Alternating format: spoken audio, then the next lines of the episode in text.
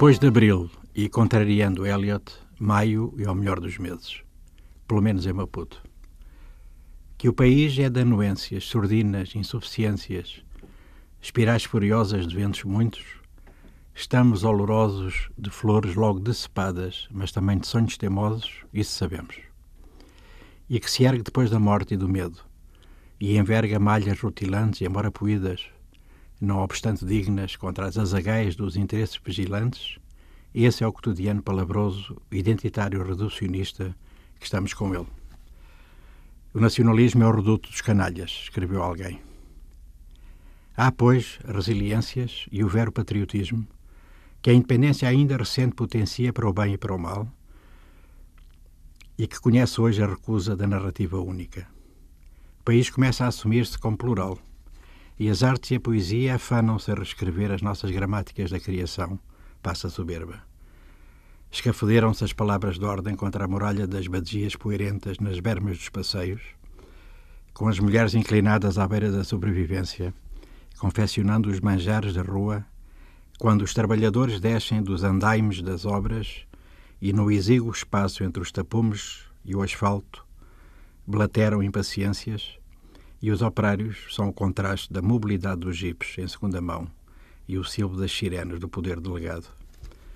Levarão os batedores as leis esvoaçantes, 24 de julho adentro, para o Vaticano parlamentar? Curarão do espírito das leis da separação de poderes? Arduamente discorrerão sobre os rigorosos projetos que faltam? Montarão banca no bazar dos favores? Perguntar não ofende. Por isso há resiliências. Em Maputo, Maio foi o mês delas.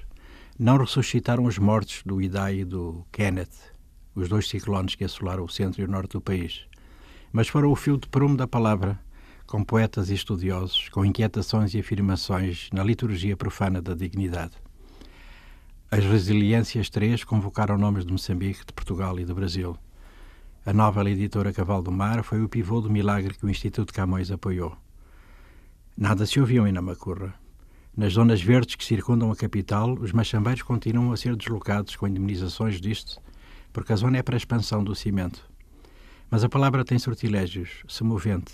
Crítica ou verba volant, tantas vezes, é ela que sedimenta os muitos sentidos do real, que o descarna, enxerta, recria, transmuda.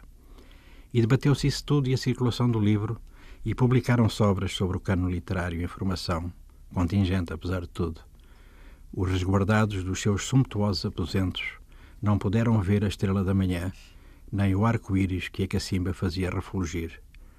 Se avoma.